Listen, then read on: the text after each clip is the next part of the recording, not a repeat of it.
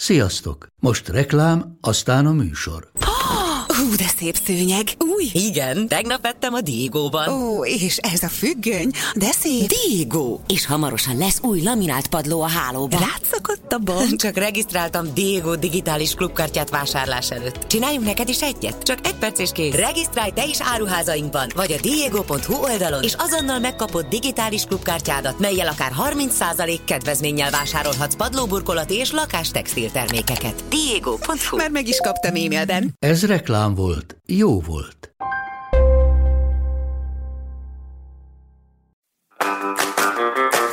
Sziasztok! Ez a Töri Fakt. A Hihetetlen Történelem Podcast érettségi felkészítő sorozata. Tündivel, Andrissal és Marcival. készülj velünk az érettségire. Kezdünk! Sziasztok! Sziasztok! Sziasztok! Üdvözlünk mindenkit a 11. adásban, melynek a témája második András uralkodása és az aranybulla legfontosabb elemei. Vágjunk is bele, és kezdjük második Andrással. Mit lehet tudni az ő uralkodásáról? Másik András Árpádházi királyként kezdi meg az uralkodását a Magyar Királyság énén. Na már most az aranybulla kiadását követően egy válságos helyzetről számolhatunk be a Magyar Királyság területén. Hol járunk? Ugye itt a 13. század elejét rugdossuk, és nagyon fontos, hogy a 13. században megjelenő válság, ami indukálta az aranybulla kiadatását, nem második Andrásnál kezdődik, tehát a magyar történelem oktatásban és köztudatban második András egy ilyen nagyon ö, rossz uralkodónak van feltüntetve, aki elviszi a, a balhét a, a válság során. Nyilván nagyon elhibázott politikát folytat második András, viszont a válság, ami második Andrásnál kicsúcsosodik, nem az ő uralkodása idején kezdődött. Tehát ez gyakorlatilag egy Szent István kora óta gyülemlő probléma a magyar királyság területén, és ezzel is kezdjük a podcastünk mai adásán, hogy a király hatalom hogyan kerül válságra teljes szinten másik András idején, tehát hogy csúcsosodik ki a válság. A közelmúltban egyébként ugye megjelent egy Aranybulla című sorozat is, ami kicsit hasonlít a pozsonyi csatás filmhez abban, hogy sokan kritizálták, sokak egyébként szakmailag megvédték. Mit lehet erről mondani, erről a sorozatról, hogy ez hitelesen ábrázolja ezeket az eseményeket, amik második András idején történtek? Én úgy gondolom, hogy ez a sorozat abszolút hiteles, tehát hogy van mögött egy olyan szakmai támogatás és ellenőrzés, ami hitelessé teszi. Én magam láttam is, tehát hogy én ajánlom is egyébként ennek a téma megtekintés után. Nyilván vannak benne olyan elemek, amik a, a, a szórakoztatást célozzák, de hát ez nyilván ez mindegyik filmtől filmbe benne, vagy szerintem egy, do, nem egy teljes dokumentum, egy igazi dokumentumfilmről beszélhetünk, de valóban ott azért nyilván ö, negatív szerepkörben van fentültetve második András, mert ha a Magyar Királyság fejlődési ívét nézzük, abszolút negatív szereplő és uralkodóként van jelen, és abszolút elhibázott majdnem mindegyik politikai döntése, de hogy a filmben is, ott itt is, hogy itt is nagyon fontos azt leszögezni, hogy ez nem egy ember problémája volt, hogy a történelemben általában ez mindig így van, tehát ezek folyamatok, amik régóta húzódnak. És akkor pontosan mit is jelentett ez a válság, amit említettél? A válságot, mielőtt még megértenénk, ugye nagyon fontos kicsit visszatekernünk az időt István uralkodásához, ugyanis alapvetésként ott már megtanultuk, hogy a középkorban a hatalom alapja minden esetben a földbirtok volt. Ez azt jelenti, hogy minél nagyobb földbirtokot birtokoltál, ugye annál nagyobb hatalomra tettél szert. Ha ezt a folyamatot és gondolatmenetet tovább visszük, egyértelműen mondhatjuk, hogy ugye az ország legnagyobb földbirtokosa minden esetben a király.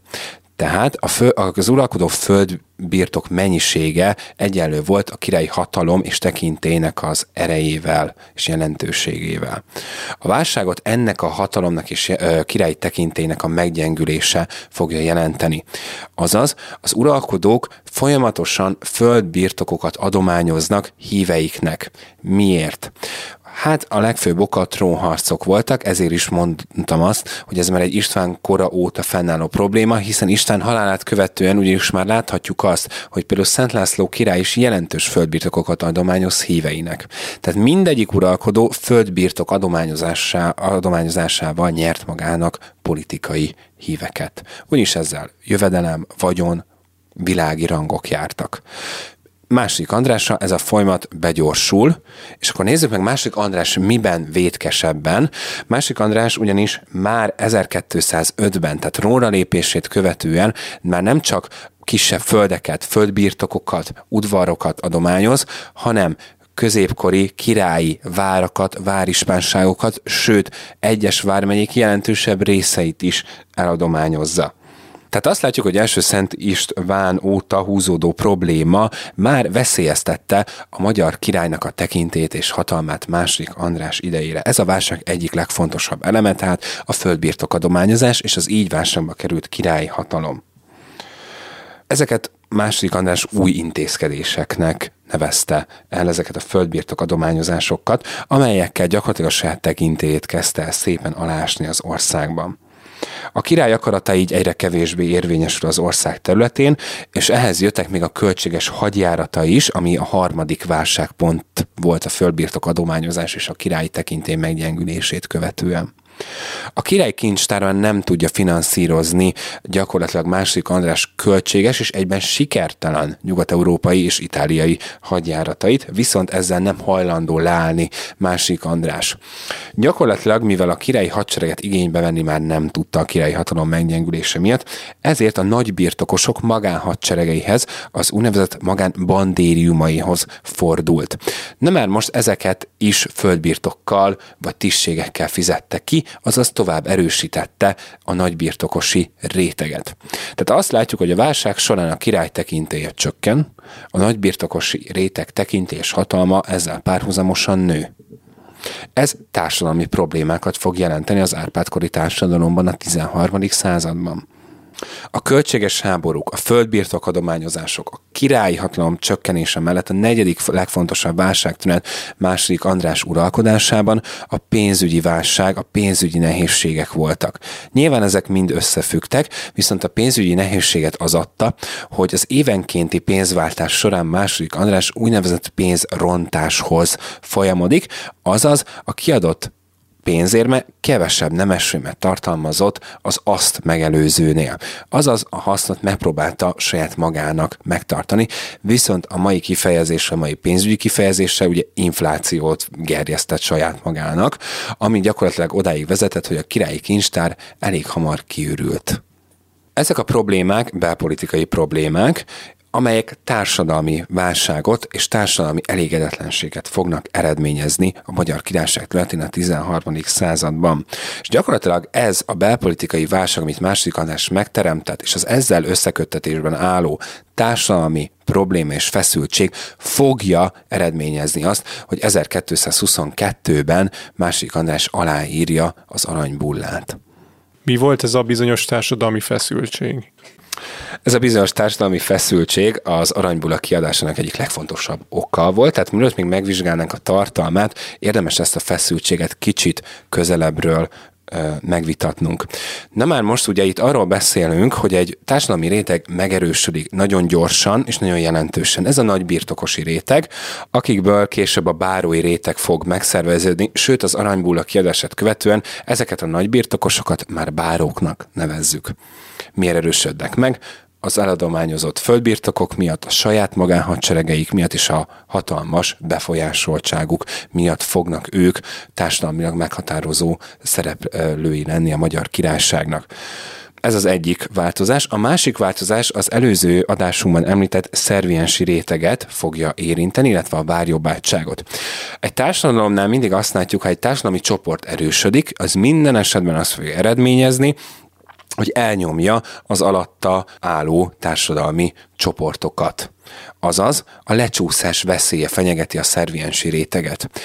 Érdemes átismételni, hogy kik is a szerviensek, ugye csak a királynak katonáskodó, csak a királynak adózó társadalmi rétegről beszélünk. Nem már most ezek a nagy birtokosok, a várjobbágyokat és a szervienseket a saját jobbágyi soraikba kívánják gyakorlatilag így belehelyezni és erre azért van is esély, tehát a szerviensek sorra szakadnak el a királytól, és esnek le a társadalmi ranglétrán.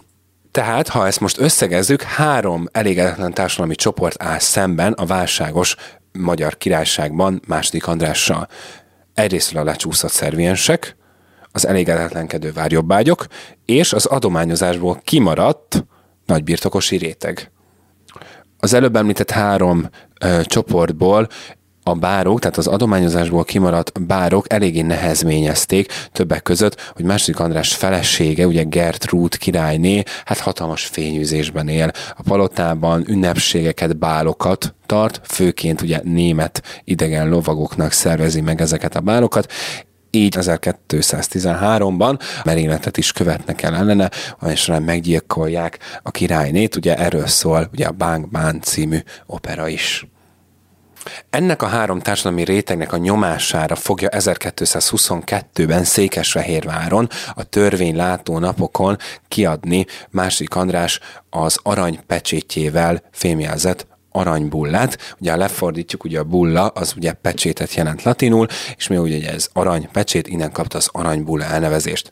Na már most ugye az aranybulla a magyar államiság egyik legfontosabb okirata, és a magyar jogfejlődés egyik zászlóvivős hajójaként emlegetjük az aranybullát. Mi is ennek a tartalma?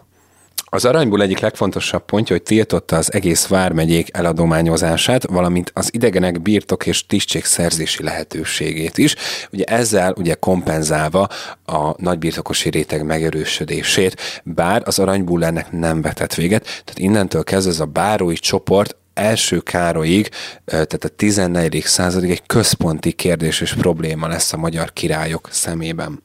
Következő fontos pontja, pont az utolsó cikkeje az aranybulának, tehát a bula 31. cikkeje, az úgynevezett ellenállási záradéka a magyar jogrendben nagyon fontos, hiszen ez az első olyan dokumentum, pontosabban a 31. cikke az első dokumentum, ami nyíltan korlátozza a király hatalmát, sőt megfoszthatóvá teszi a hatalomtól az uralkodót. Ugyanis a 31. cikke azt mondja ki, hogy amennyiben az uralkodó nem tartja be az aranybullában megfogalmazott pontok bármelyikét, akkor lemondható, és annak betartására kötelezhető.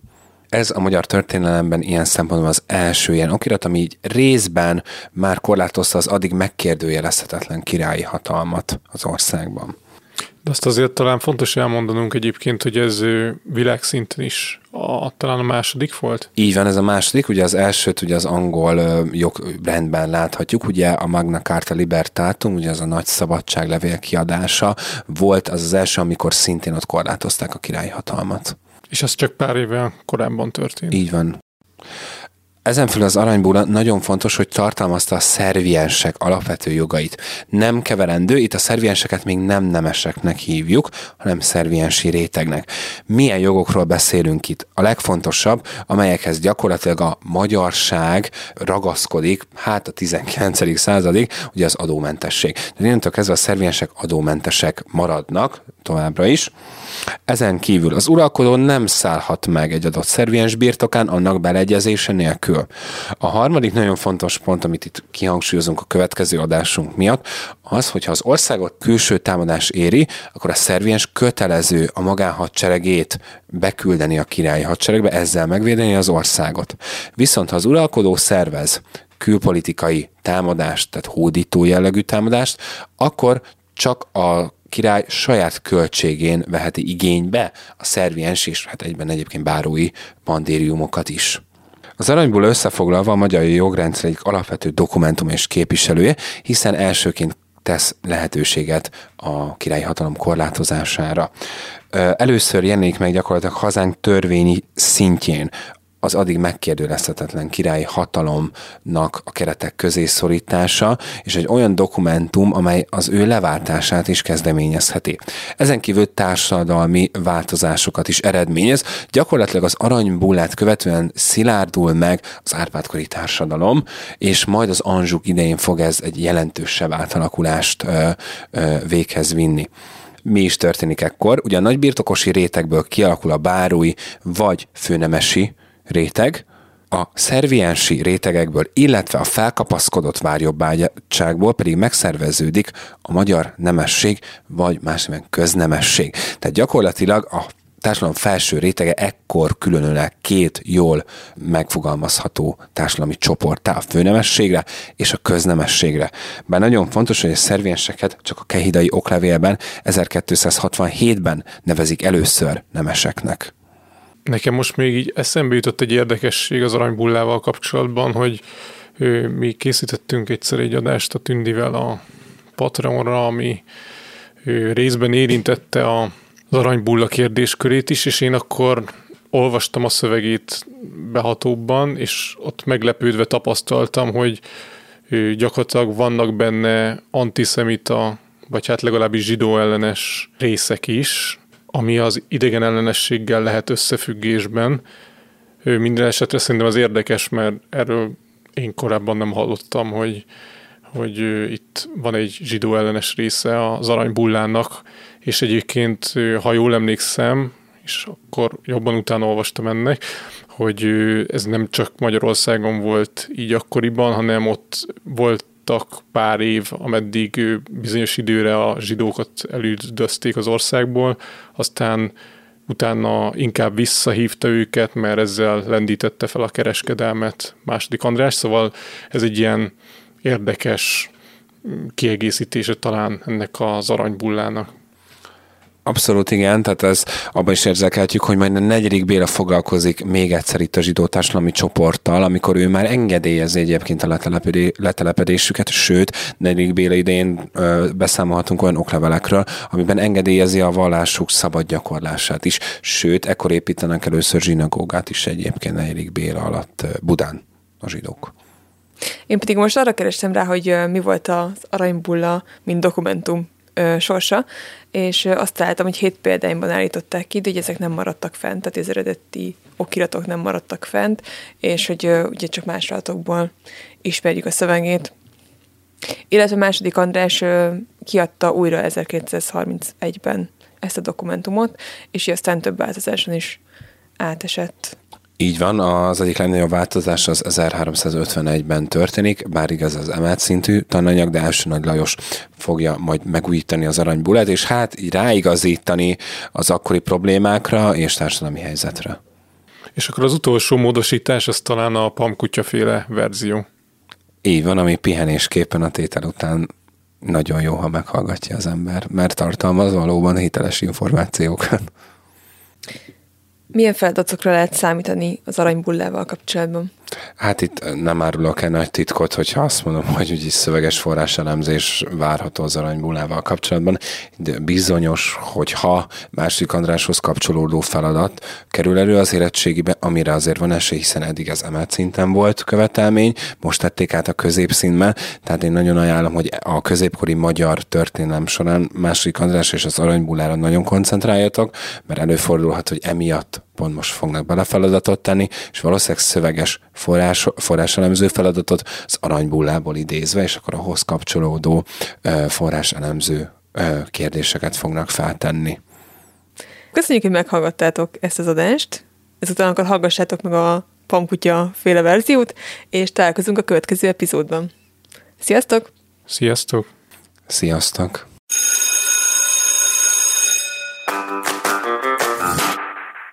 Kövesd a Történelem Érettségi Instagram oldalunkat is, ahol további hasznos anyagokat, vázlatokat, fogalomgyűjteményeket és érdekességeket találsz a felkészüléshez. Ha pedig szívesen hallgatnál érdekes történelmi sztorikat, kövesd a Hihetetlen Történelem Podcast csatornát is.